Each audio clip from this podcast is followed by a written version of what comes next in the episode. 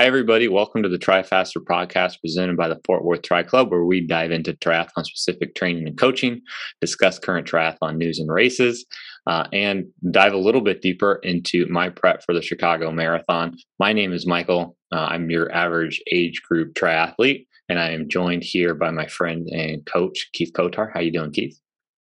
Great, Michael.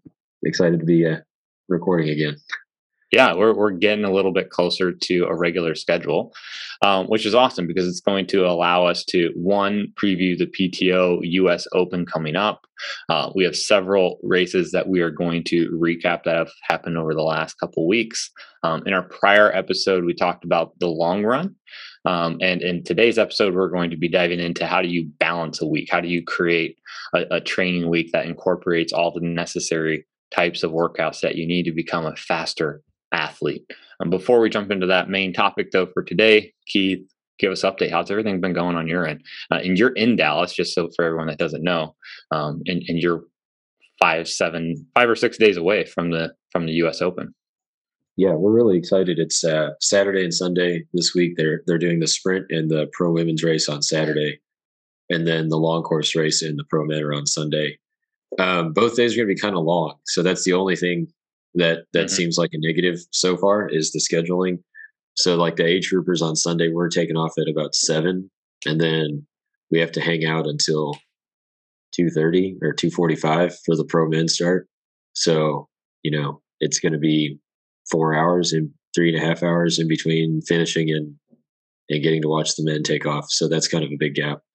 Um, but mm-hmm. the course is out for the age groupers. It's been out for a while. I think I don't, I don't remember if we talked about it or not when it came out, but it's pretty technical. Three loop bike and a three loop run. The run is just a, a triple out and back, but the the bike course has a lot of turns. So hopefully we'll have a chance to drive that Friday and take a look at it.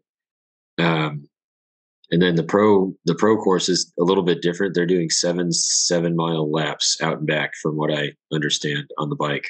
Mm-hmm. And so I think it's going to be pretty fast. I think it's a U turn at each end, and they've got something like five or six lanes, so they won't even really have to slow down to make the U-turn. They'll just sweep it around and come back.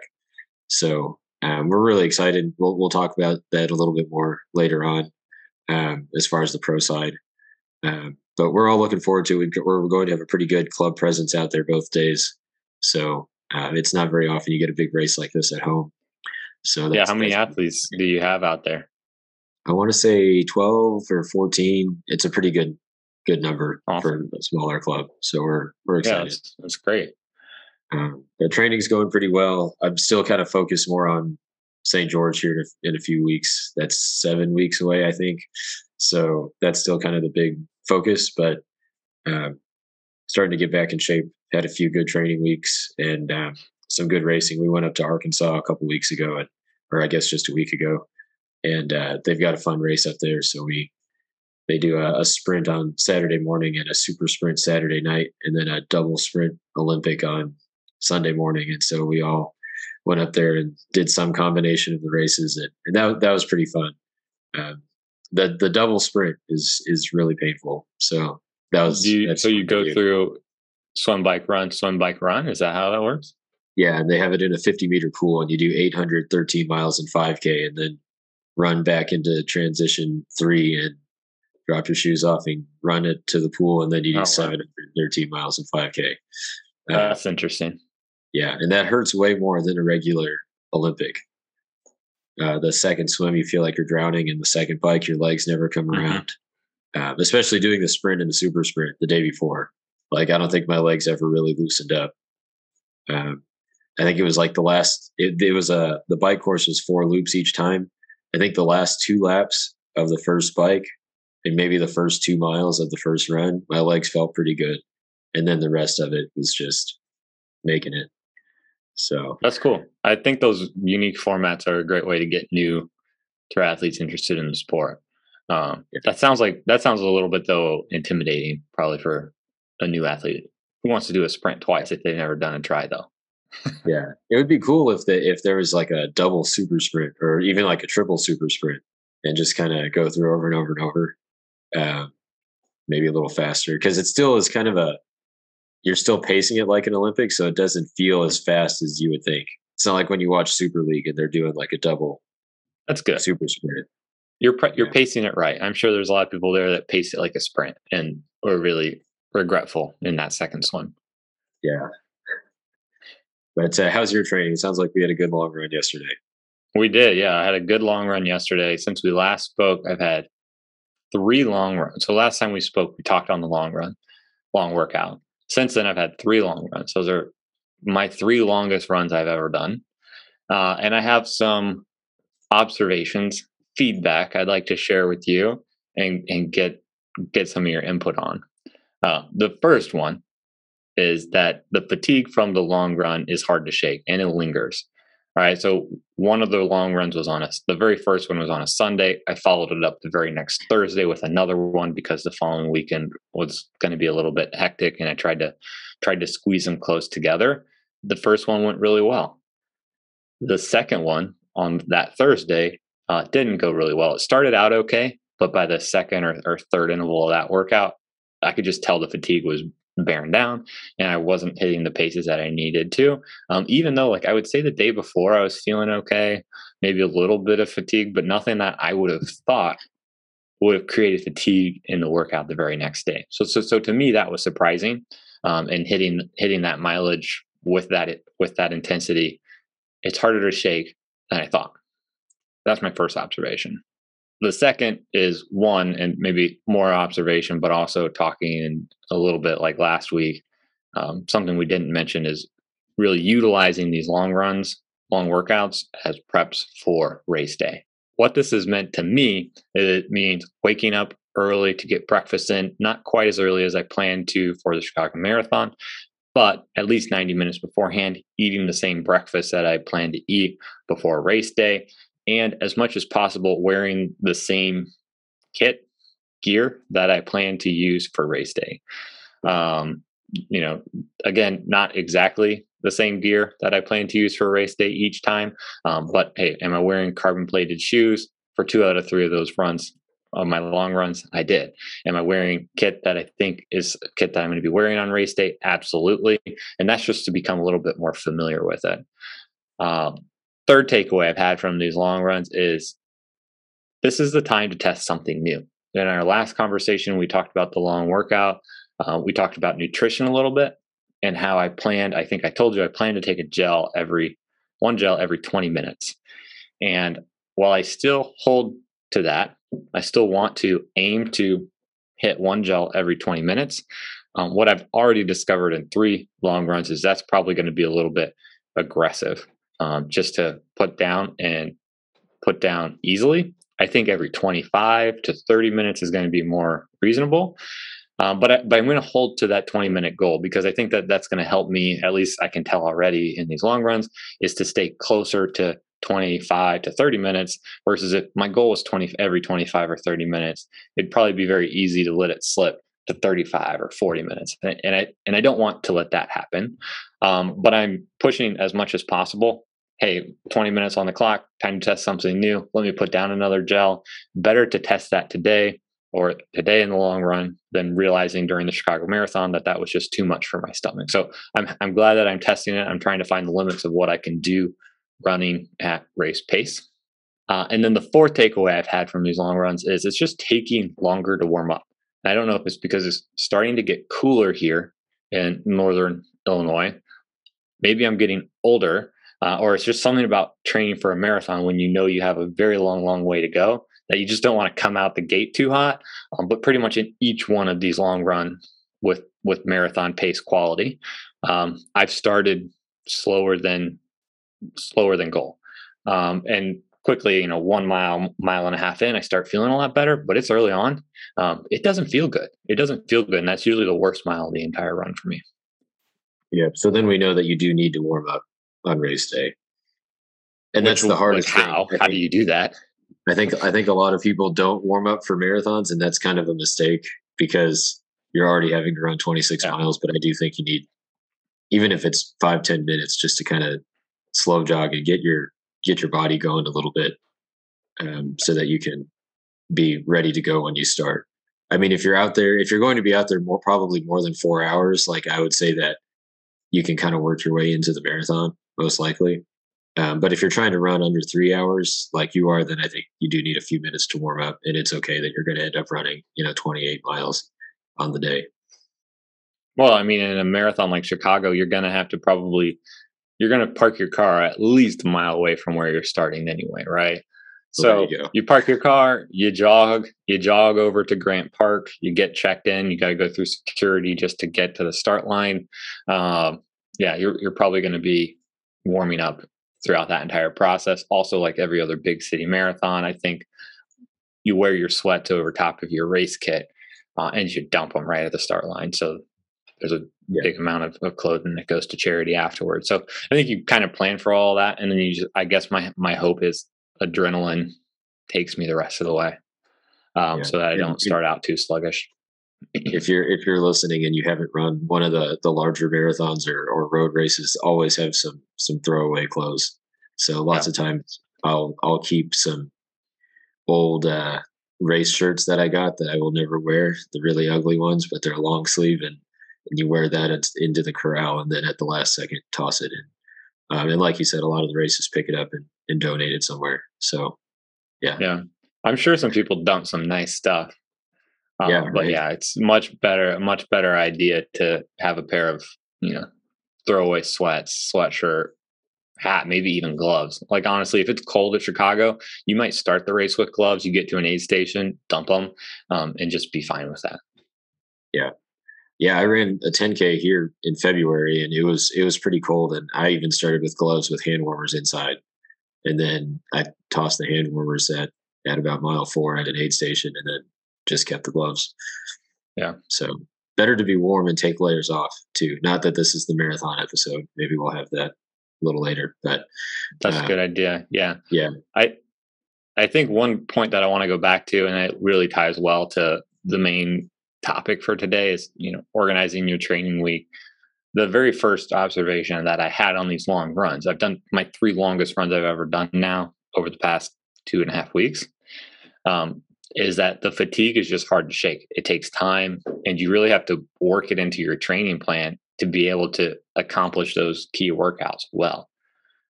Right. Can you give me any feedback on that before we kind of dive into the, the main topic, or or maybe it just makes sense to dive into the main topic right away?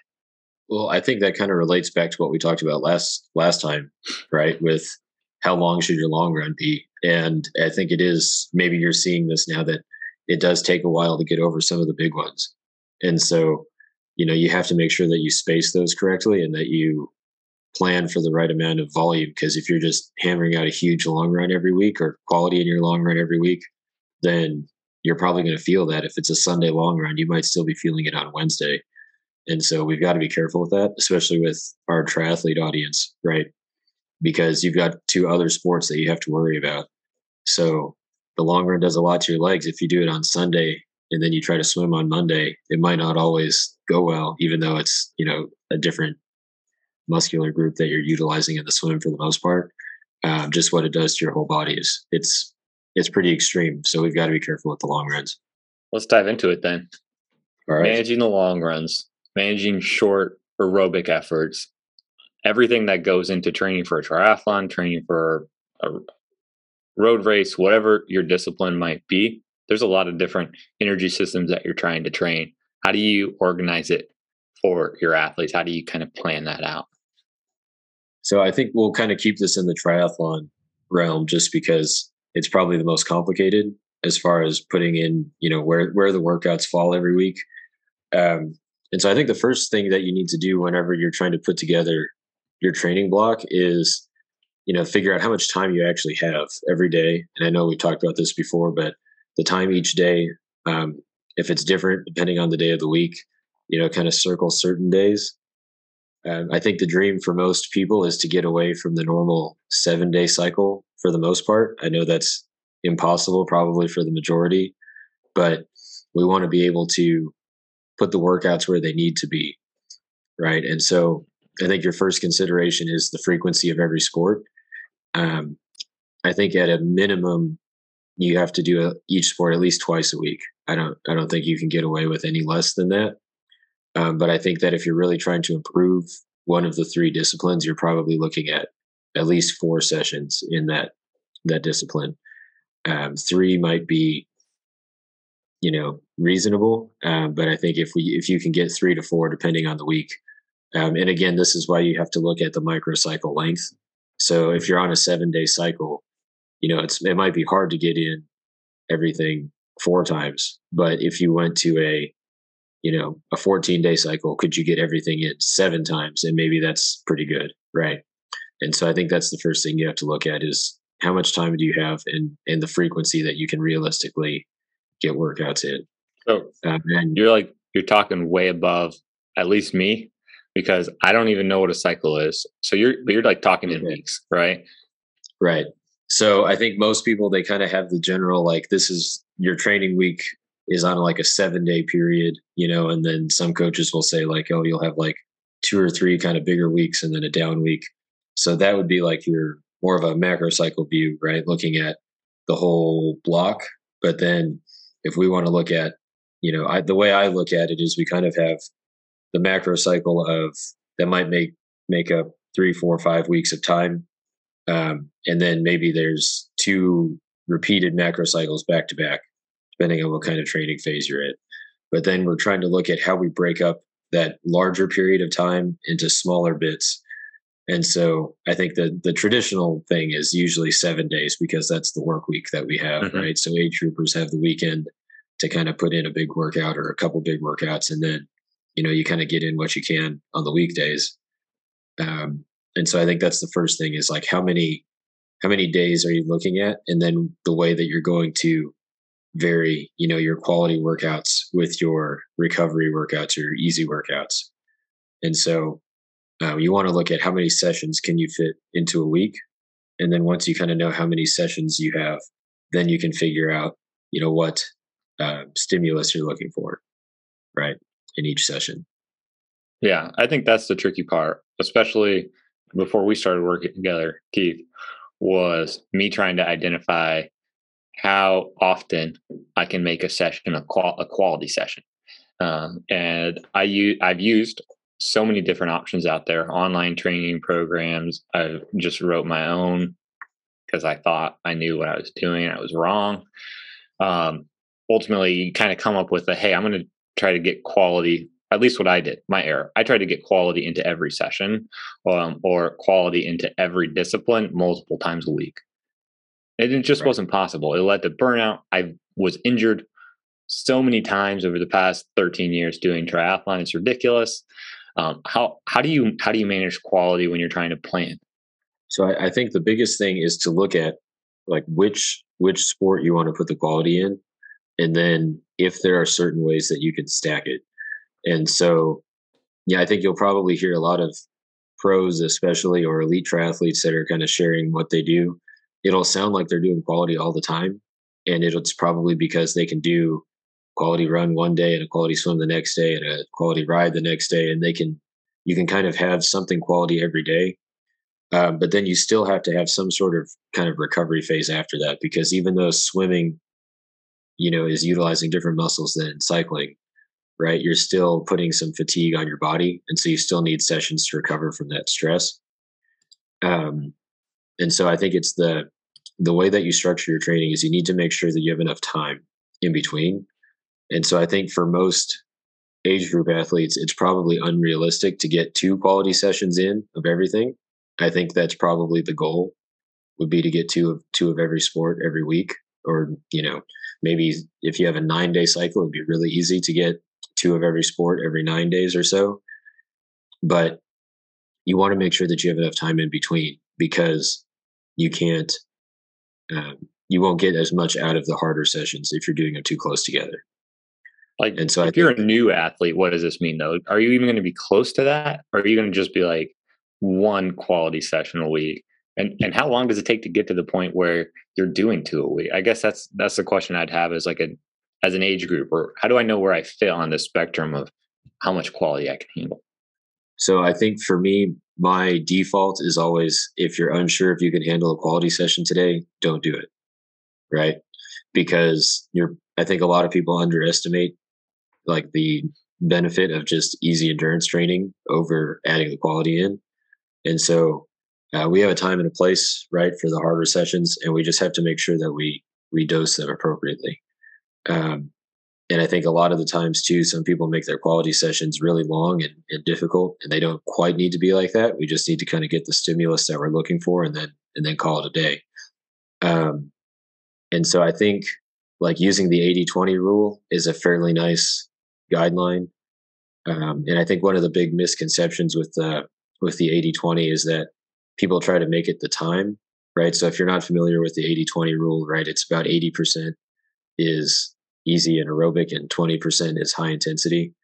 Um, but it's actually by the session and not really by the time, right? So that means that for every five workouts you have, one of them would be a quality session and four of them would be, you know, a, an easy to steady session, right?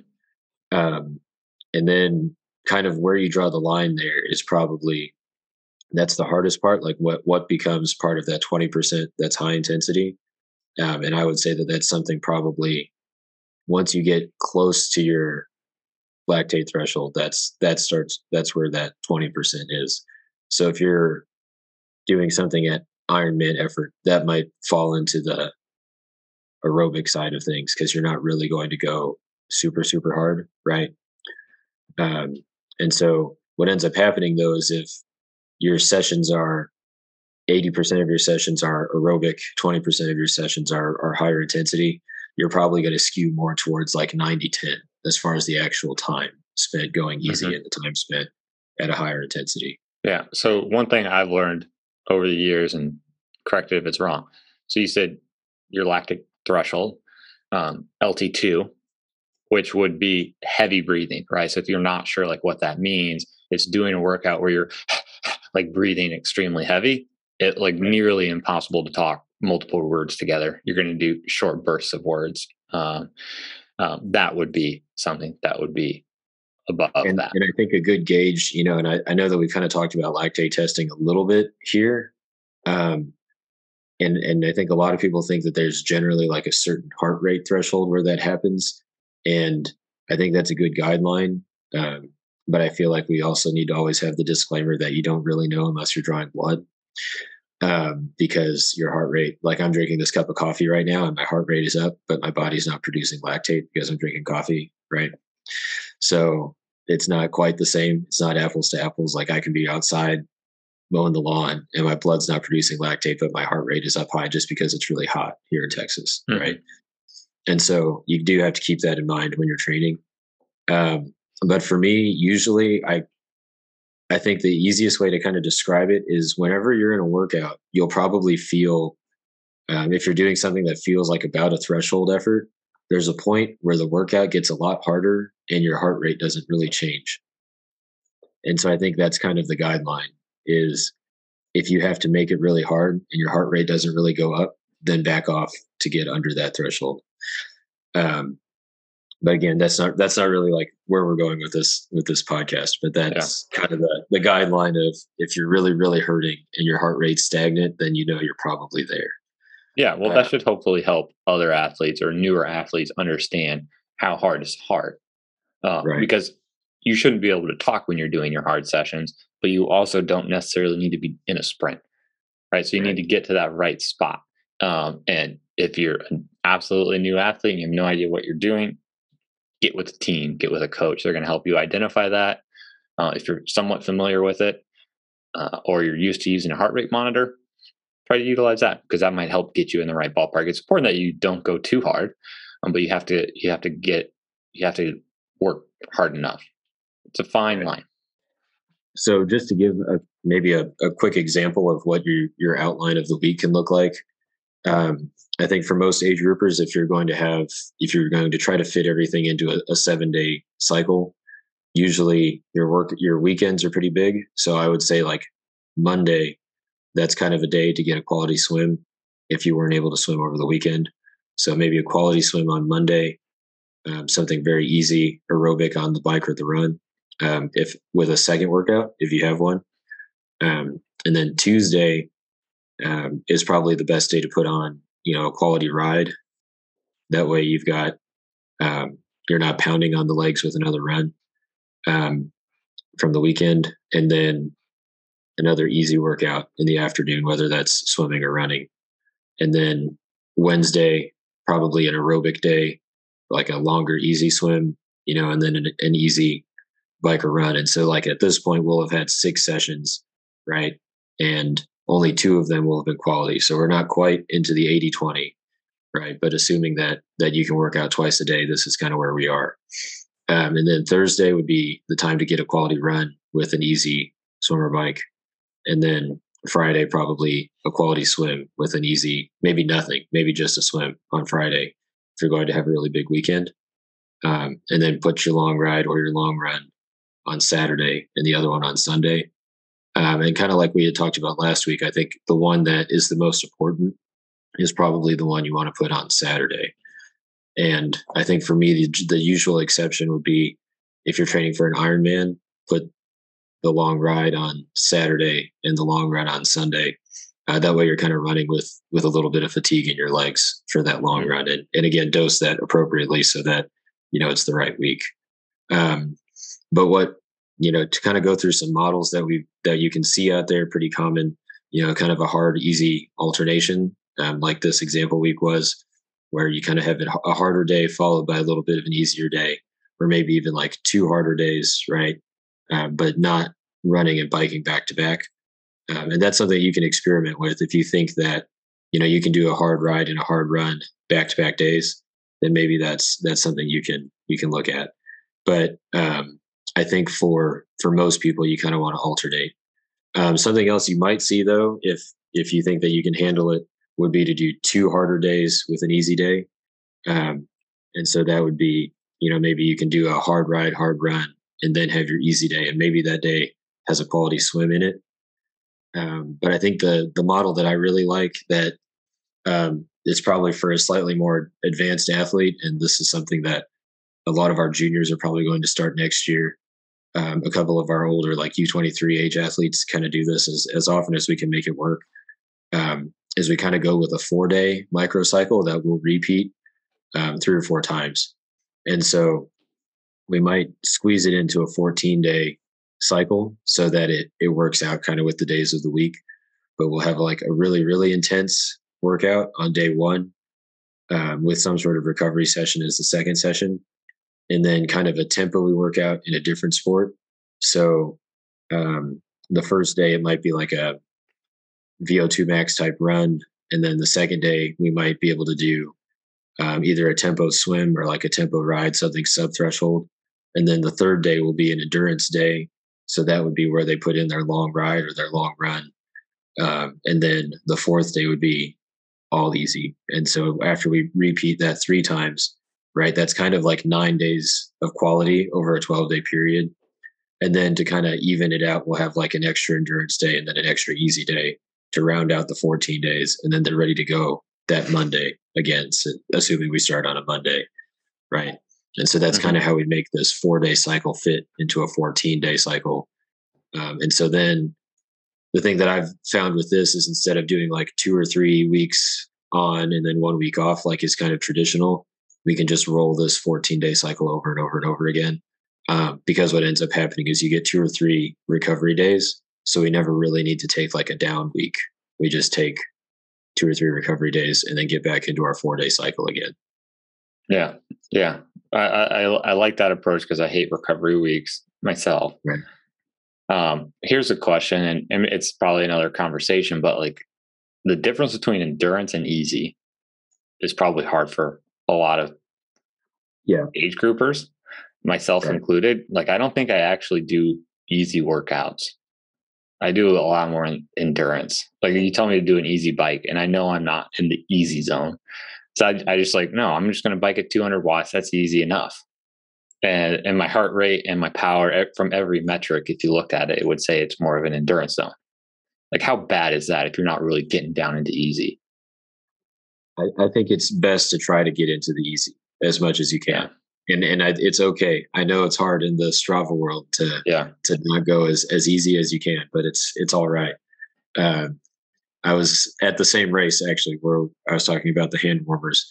Um, after I finished, I, I saw a guy that I had seen a couple years ago at another race, and he said, "I noticed on Strava that all of your easy runs are slower than eight minute miles." He said, Is that real or is there something going on? And I said, No, all, all of my easy runs are slower than eight minute miles. Very rarely do I get faster than that unless I'm feeling really, really good. Like I have a lot of easy runs where I'll run between 745 and 830. Um, but I can still run under fives, right, on on race day for 5K. And so it's just, you know, you got to relax, and it's okay to relax. It's hard to do it. I I don't know. I I can't. I haven't been. I haven't been very successful at it. So I'll, continue to work on that, I guess. But if you're trying to maybe find the difference between what is an endurance day and an easy day, um, in this model, we're saying that that endurance workout would be like a two-hour run or a three-hour ride. So it's it might be at an easy effort, but it would be very long, right? Um, or it might be slightly shorter, but the intensity is zone two in a five zone model, right? Or the upper end of zone one or the lower end of zone two in a three zone model, um, where it's probably that that line. If you're kind of a higher end athlete, it might be somewhere between Ironman and 70.3 effort, right? And then maybe if you're kind of on the beginner side, it's probably around your Ironman effort would be the endurance workouts. Good stuff. Uh, I think that's all really helpful, especially for the most age groupers that are designing their own plans or trying to. Uh, and what I, even though you didn't say it, one of the key takeaways I'm having from this, or I, I maybe I'd mentioned two, is one, uh, it's really hard to get Zwift to fit into this model. uh, it's almost fall. I'm already looking forward to signing back up for Zwift because I'm pretty sure their model, or at least my model when I'm on Zwift, is hard, hard, hard, and even harder. So that's going to be a challenge that that you need to you need to work out into my own training plan. And then I guess going with that, my next takeaway is if you don't understand this, lean on other people to help you um, because yes, you can get fitter if you're coming from the couch and doing nothing to just getting out and doing something, even if it's hard, hard. But you know, we didn't really dive into it much. If you don't do your training plan right, you're not one setting yourself up for success, and then maybe even more importantly, too, you're risking injury if you are going too hard. And um, you know, I think at least myself, and I'm sure you, Keith, and with all your athletes, you want your athletes to have fun, enjoy the sport, endurance sport, whatever realm of endurance that they're in, and um, and really having the right training plan goes a long way. That's right. Cool. Um, all right, let's kind of move on. We have a couple couple things to dive through here. First, I want to give you a quick question. Um, this one, you know, if anyone has questions, you can certainly submit them to us. Reach out to us on Instagram, hashtag Tri Faster Podcast. But this one comes from me because uh, I just I'm kind of again toying with new things for the marathon coming up in a couple weeks, and I wanted to ask the question: tights versus shorts. What do you do? Half marathon, marathon type events. Uh, tights. Everyone's going with tights lately. Like I feel like it's it's just taken over the running world over the I last couple years. Tight, tight shorts. Yes. Tight. Tight running shorts. Yeah, yeah, yeah. Like tight. Yes. Yes. Mid thigh tight running running brief, yeah. for lack of a better term. We'll call them shorts. Yeah, yeah. and I think okay. that in on training runs, I don't mind having loose fitting shorts on, especially when it's really hot here in Texas. Uh, but then on the flip side of that is on the hard training runs, when I'm going to get really, really sweaty, I would rather than be tight. And the aerodynamics too, you know.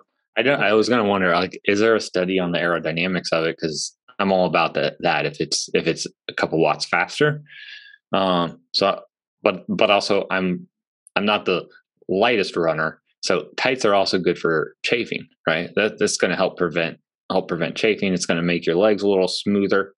Um. So I wore I wore tights for the very first time just yesterday in the long run. It went really well. It was comfortable. I can hold at least four. I had four gels. I still had an empty pocket in the tights, no problem. And for the marathon, I'm thinking six, seven gels I'm going to need. So all those things work out well. Where, where shorts, I feel like you don't have as many options for the pockets because, well, they're not. There's nowhere to hold. The waistband isn't going to hold them. So right. tights, I think, are the way to go. Yeah, I think so too. And you can you can pour water on yourself if you need to, and you don't have to worry about it. And you know you can sweat a lot, and and it's okay that they're wet because they're not going to like stick to your body or yeah you know restrict your motion like shorts would. All right, it's unanimous. Everyone buy your tights. I actually uh, cool. do running races in tri shorts. Oh, I mean that's what that's what my wife said very, when I said yeah. when I said I bought a pair of tights for the marathon. She's like, "Why don't you just wear what you already have?" And it's like, "Well, I don't want to run around a marathon with a padded butt. That's even though if it's a small pad for like a tri short, I didn't want to do that. That's kind of weird. Yeah. So I've I've there are running tights. That's what I got, and uh, they work well. If you haven't tried tights, go for it. I think shorts work. I use shorts for every other workout. I've never had an issue with them, but I think utility and the distance is the reason I'm going to pick tights. Uh, let's jump over to the weekly workout. Keith, what do you have for us? So I'm going to give you a, a taper workout since it's race week for everyone that's doing the U.S. Open. Um, uh, the workout we did in the pool this morning, we kind of did a standard standard warm up. So whatever you like to do to warm up, we did some easy swimming, and then some progressive 50s, and then some pretty fast 25s. And then I think the biggest thing to remember when you're tapering is you're trying to find a pace that's right around your race pace. Probably not much faster unless it's an Ironman. You might go a tiny bit faster. Um, but what we did this morning was we got in the pool and everyone swimming, uh, everyone doing the sprint this weekend did four to five times a hundred at their sprint try pace, and then uh, everyone doing the long course this weekend um, also did five times a hundred. We did those at 2K pace, maybe slightly harder than 2K pace, um, and then we actually just for kind of the ease of the session, everybody went on 140. So um, our first junior guy, he was swimming 102s and he got a ton of rest. And then those of us swimming, the, doing the long course race, we were swimming about 118 to 120 and we were getting about 20 seconds rest. But it allowed those guys that were uh, working at a much higher percentage of effort to be able to have a little bit of a break. So it wasn't an extremely hard session. Um, and then for those of us racing the longer race, it was a little bit more aerobic because we didn't have quite as much time uh, to turn around. So um, just kind of remember to keep your taper workouts uh, nice and even. Don't really need to go beyond race pace too much. Uh, and then we did a little bit at the end. We kind of broke into groups and had some fun. Uh, did some relays so that we got some speed in and did some fast 50s and then uh, cooled down a little bit. Awesome. And I think that's just perfect timing for us to, since we're talking about it, the U.S. Open. Um, let's preview that uh, and, and, jump into that conversation. So, for the very first time, the PTO is opens U.S., Canadian, European across the globe. Um, it is finally time for the U.S. Open. We have a pretty stacked field, um, both men's and women's, coming to Dallas. And um, who are you excited to watch for? Let's go to the women's side first. Okay. So looking at the women's start list, uh, it's not a, it's not nearly as long as the men's. I think they've they have added some more uh, in the last week or two. Um, so it's nice to see that there's going to be a pretty good good amount. Um, and I know that everyone's excited about the people you would expect, like Lucy Charles and Ashley Gentle and and Paula Taylor Knibb's coming back, Kat Matthews, mm-hmm. but they added Flora Duffy just a, a few days ago. And yeah, I, I see her on there. I'm I'm very excited to see uh, what she does over the longer distance, uh, especially since she's had so much luck, bad luck. I mean, trying to do a 70.3 this year. Um, she's finally going to get a crack at that middle distance. Yeah, I are you thinking she's a podium contender? I think so. Really? Yeah. Okay. She'll be out of the water behind Lucy and and probably be able to hang and then outrun her. I mean, I think that would be cool to see. Um, this this is a stacked field, in my opinion, for a lot of people that you just mentioned, uh, Paula, Taylor, Ashley. I, it, I think the biggest unknown is like how fit is Lucy Charles Barclay coming back. Um, we saw her race the what the Europe what was it the European she, we she saw her race the long the the World Triathlon's long distance championship. Long distance championship, right? And she she came back. She performed really well, but it wasn't necessarily a, a stacked field. Um, right. This field certainly has has a lot more competition than what she saw there. Um, she, no doubt, I think she'll still be up and onto the bike a couple minutes ahead of some of the main competitors that she's going to have. Kat Matthews is definitely going to bike hard. Um, I don't know where where Taylor Knibb's going to factor into all that in the swim? Like, how far back is she going to be from Lucy, or will, will she will been, she be in the same group as Kat Matthews? I have no idea. Yeah, she hasn't um, raced since May, so I don't know that we have a, a good idea of what what her fitness is like. Um, but she is a front pack swimmer. I mean, if okay. she's capable of coming out with Lucy, I think on the right day, um, and so she could end up being off the front, and maybe they're they're in a breakaway on the bike, um, a draft, you know, appropriate distance breakaway on the bike. But right. um, yeah, I, I, think, I think Lucy's just too strong in the water to have competition near her. So that's my my concern for her is that she comes out just by herself. Yeah, but and, she might come out with Taylor and Flora, and then it might just be that group trying to get away. Um, but then you have Paula there's, there's a lot of good names. You have to remember, in. yeah, Lisa Norden is here too. Um, Holly Lawrence. There's there's a lot of a lot of good names here. Um, Sarah Perez is a very fast swimmer, so she might be out in the front too. Um, but who do you think's who, who's your uh, your podium picks? I, I mean, I'm going to go with Lucy because I want to I want to see the comeback in epic fashion. Um, and this this would this is certainly degrees more competition than what she saw just a couple of weeks ago. Um, so so I'll go for her taking the top spot. I want to see Taylor Knibb representing the U- U.S. on there, um, and, and, then I'll go with Paula Findlay because I think she's just probably all around athlete of, this list, and she's performing exceptionally well. What we've seen from her uh, over the past couple months. So, so that's my list. It's hard. It's kind of crazy that I don't put Kat Matthews on the podium, but um, we'll see. I think she she could she could easily be a favorite.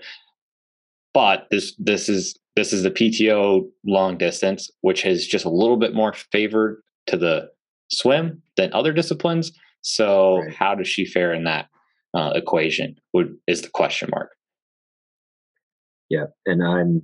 I think my podium is going to be a little bit different. I'm. I'm going to say that Flora is going to win, and uh, Ashley Gentle is going to get second, and Paula Findlay won't take third. I mean, yeah, Ashley's fast. She could. She could easily win herself.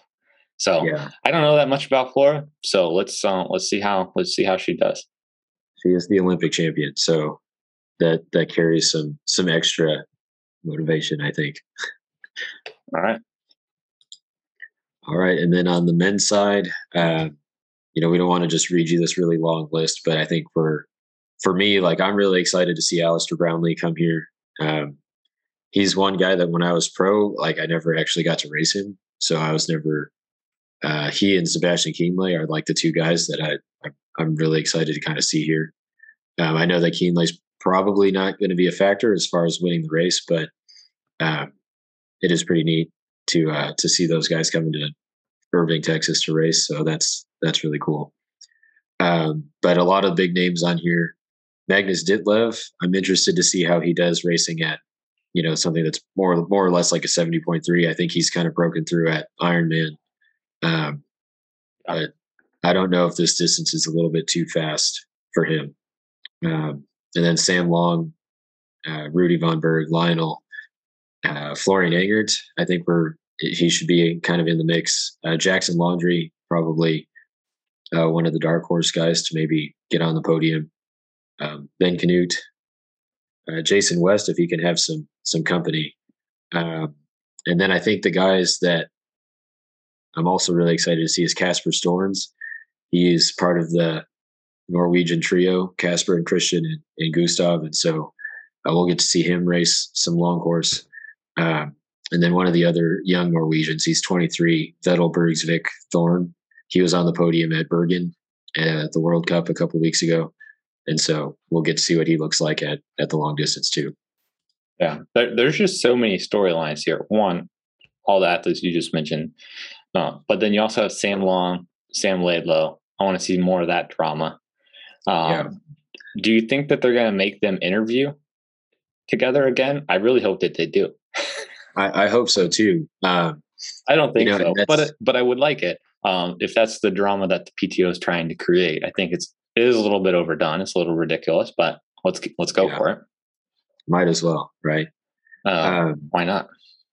Yeah, there is a pro uh, press conference on Friday, and uh, it's open for age groupers to go watch. So um, if I can get out there early enough, I might I might try to catch some of that, and I'll let you know. But uh, we'll see what happens on Friday.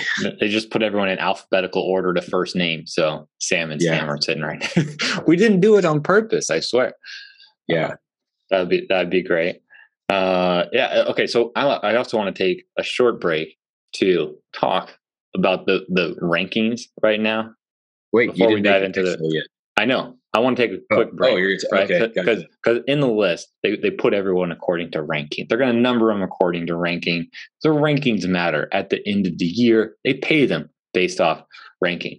Uh, and I don't know the details whether it was 24 months down to 18 or 18 down to 12.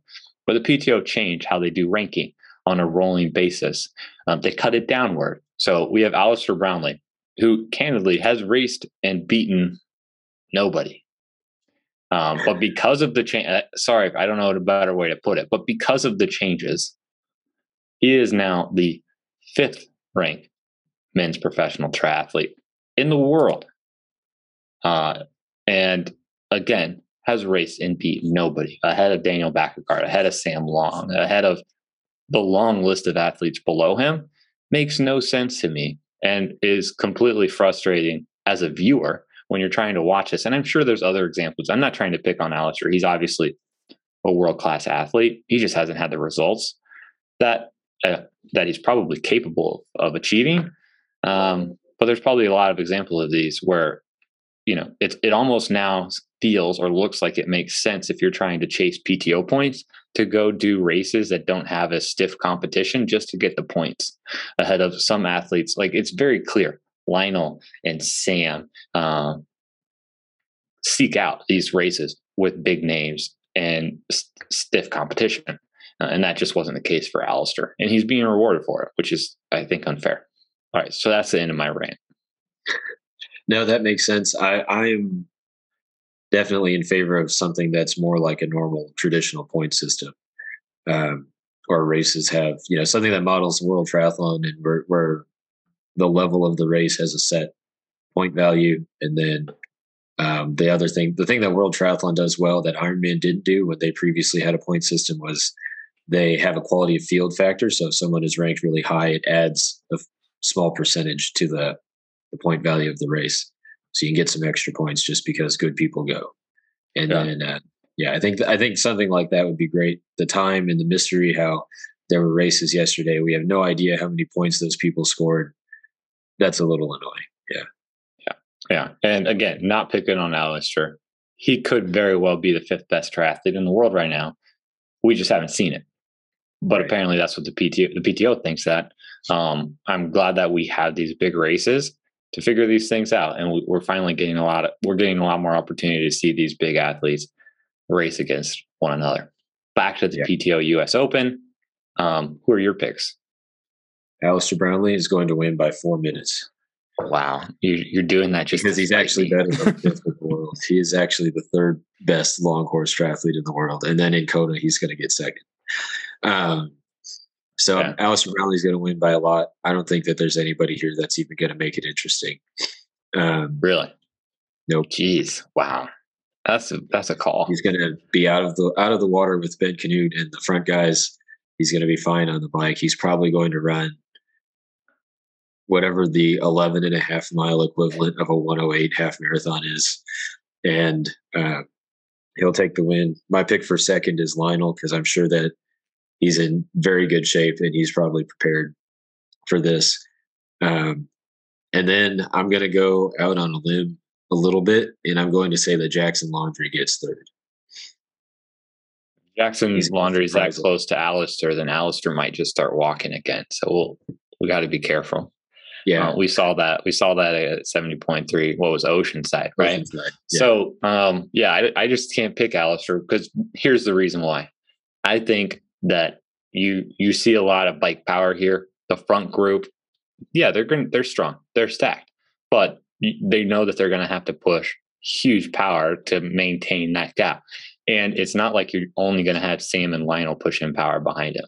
You got tons of other guys that are not going to come out in that front group that are going to be willing and wanting to push power. So it's not just going to be Sam, Lionel pushing the effort and everyone's hanging on to the back. This is going to be anyone that's in that chase, they're going to be slingshotting around one another, pushing it hard, really driving a high tempo.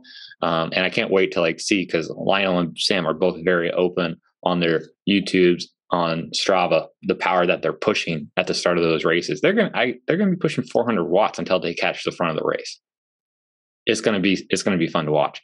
Uh, I'm also happy that this is a PTO race, so we have bigger distances between the riders. So drafting hopefully won't be as much of an effect as it would be if it was an Ironman branded event. But um, yeah, I think I think just that is going to mean that Alistair knows he's he's going to know that those guys are pushing a lot of power behind him they're going to push extra hard. And the reason that we haven't seen the performances from Alistair in the past, I think, is because he's swimming hard, biking harder than he wants to, and he's getting onto the run, and he doesn't have that doesn't have the run that he could have otherwise. Right. So if if Alistair can slow down that front group, and there's risk reward to that, he'll have a stronger run yeah. coming off the bike. But if if that front group is is a little scared of what's coming behind them and they overbike they'll blow up. Yeah. No that that makes sense especially on this bike course. It's basically completely flat three and a half miles out turn around and come back. So it is going to be a lot of power. But i think for him it's if he can come out with a couple other good swimmers and just kind of sit there and he doesn't try to go to the front and get overly aggressive and he could be in the middle you know if there's a front group of four or five then that's his his ticket to an easy win. All right. Um, I, I, really always like to pick Lionel because I think he's he's just a, a likable character and uh, love to pick him. But again, I, I don't I don't necessarily, he's just not quite there yet. Um, so I'm I'm pro- I'm going to go with Magnus Ditlev because he's an all around athlete. I don't I th- I don't think he'll be as, he won't be in the front group coming out of the swim necessarily, but he's not going to be in the back group with Sam and Lionel. So if there is a bridge effort that he needs to make to get into the front, it's going to be a little easier than for him. Um, he'll be a little fresher for the run. He's a world class runner. Um, I do think I do think Lionel though is a podium contender, so I'll put him at second. And uh, who for third? I this is a tough one. There's just tons of people here that can make a significant run.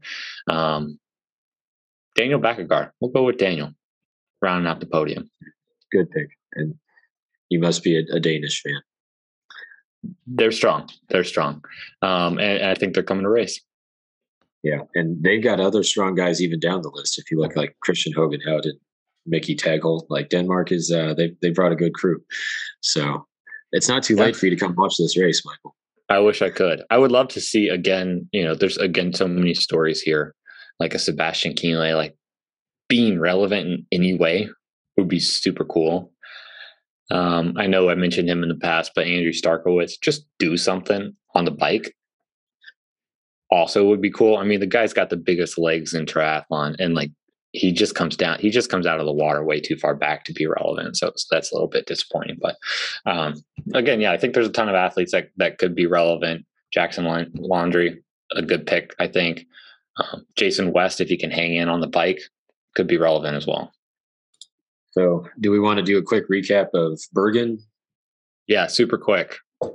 Yeah, we'll keep it we'll keep it short. I just want to wanted to point out on Bergen. I think uh, if you listen to our last episode, my pick for the win was Dorian Coninx over Kristian Blummenfelt in a sprint finish, and that's what happened.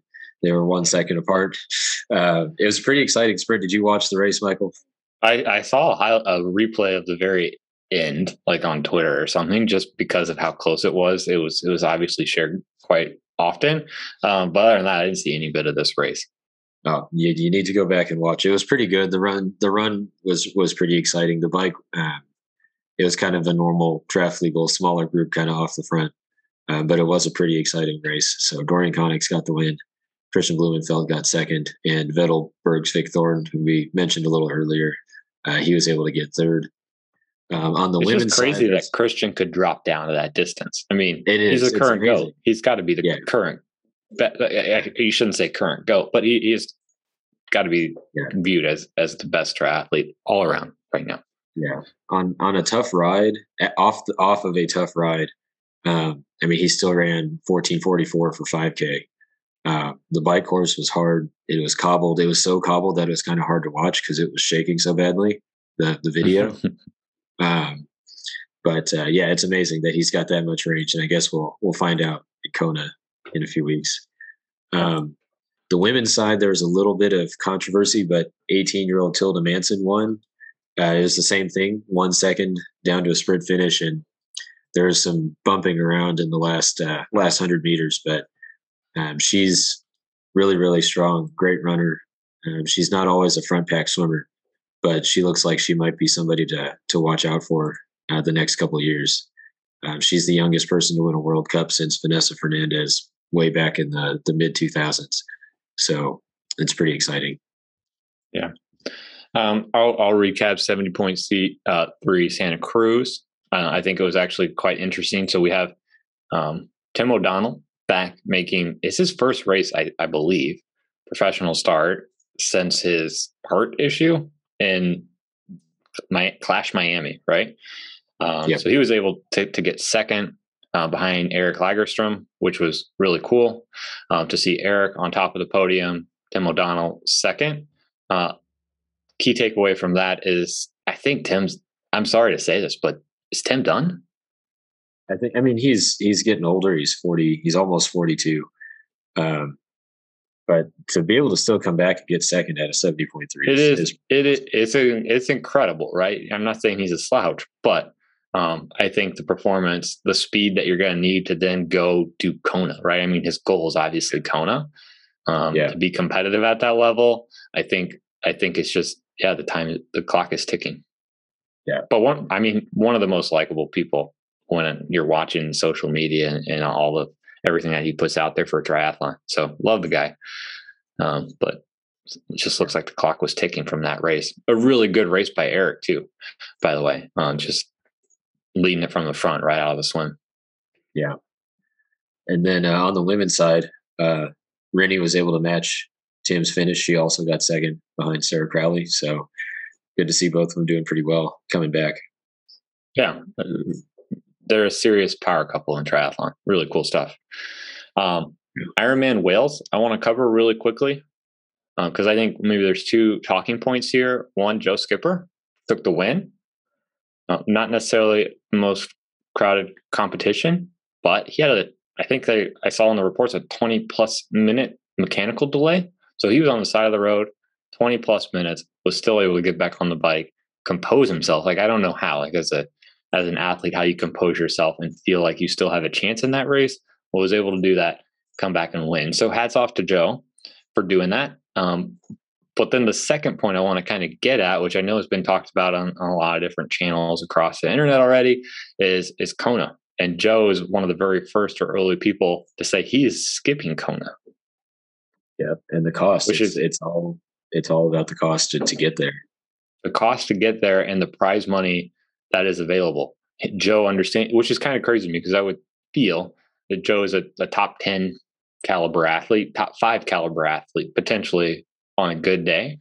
Um, yeah. But it, you know, it, if you're a professional triathlete, you have to kind of view it as risk reward. You have to go there, you have to perform. If you don't perform, you get nothing potentially, right? They only pay down to 15th now, I think you were telling me earlier, Keith. So if you fall outside of that top 15, you spend an extreme amount of money to get there, race, perform. You could walk away with nothing. So it could be an, a very expensive trip uh, if it doesn't go your way. Yeah. And it's unfortunate that we're seeing that this year, but I think I think some of it is the just it, it hasn't happened in so long that the the housing and, and things like mm-hmm. that they're trying to make their money back in the last couple years. So it's it's that I mean Ironman's creating this situation. One, it hasn't happened there in a long time. I think that's a factor.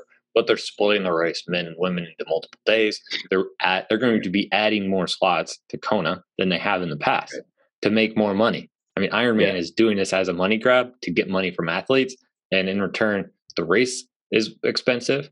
The venue is getting more expensive because now you're populating a very small town in Hawaii, which is in the middle of the Pacific, hard for literally everybody to get to. Um, it's just becoming more difficult for everybody. So I don't know the right answer to this, but I think Ironman needs to figure something out. Either pay yeah. professionals further down the list, uh, but then at some point, at what point are age groupers going to decide not to go. It's hard to imagine that, but at some point, age groupers will decide it's just not worth the cost, the competition for where am I going to stay is going to become so extreme that who can who can really afford to go to that race. Right, and and that's actually it's it's funny that you brought that up because that's something that I've been trying to weigh. Is if I'm I'm looking at an Ironman next year, and I don't think I would take my Kona spot if I got one, uh, just because of the cost and the travel. And to me, I could just race yeah. domestically. Yeah, it's yeah, it's a it's at least a week off that you're gonna have yeah, to take. five and ten grand minimum. Yeah, mm-hmm. if not more. So, um, yeah, and we live in the U.S. and you might it might not be the most expensive flight. People that don't live in the United States are going to have significant more costs associated with that. So, anyway, I hope to see. Um, I think that that's a talking point that will continue to develop for future conversations, and hopefully, it's because Ironman is putting out statements or they're doing something to address potential pros not going there. Another one that has said he's not going is uh, Sam Long. He's not going to Kona this year. Uh, right. he said it wasn't because of costs, even though costs are expensive. He says because his focus is on 70.3. But part of me just, I don't know if I buy it entirely. Sam Long not going to Kona because of costs. I think some of it has to be cost, his preparation. Like, but if I was him, yeah, my advice just go and learn. Um, right. Go and learn. He might not be able to afford it.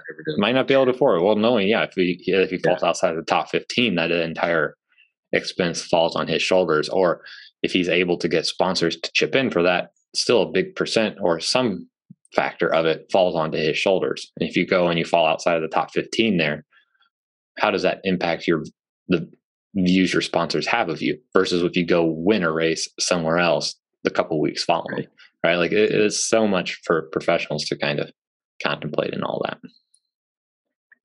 Yeah.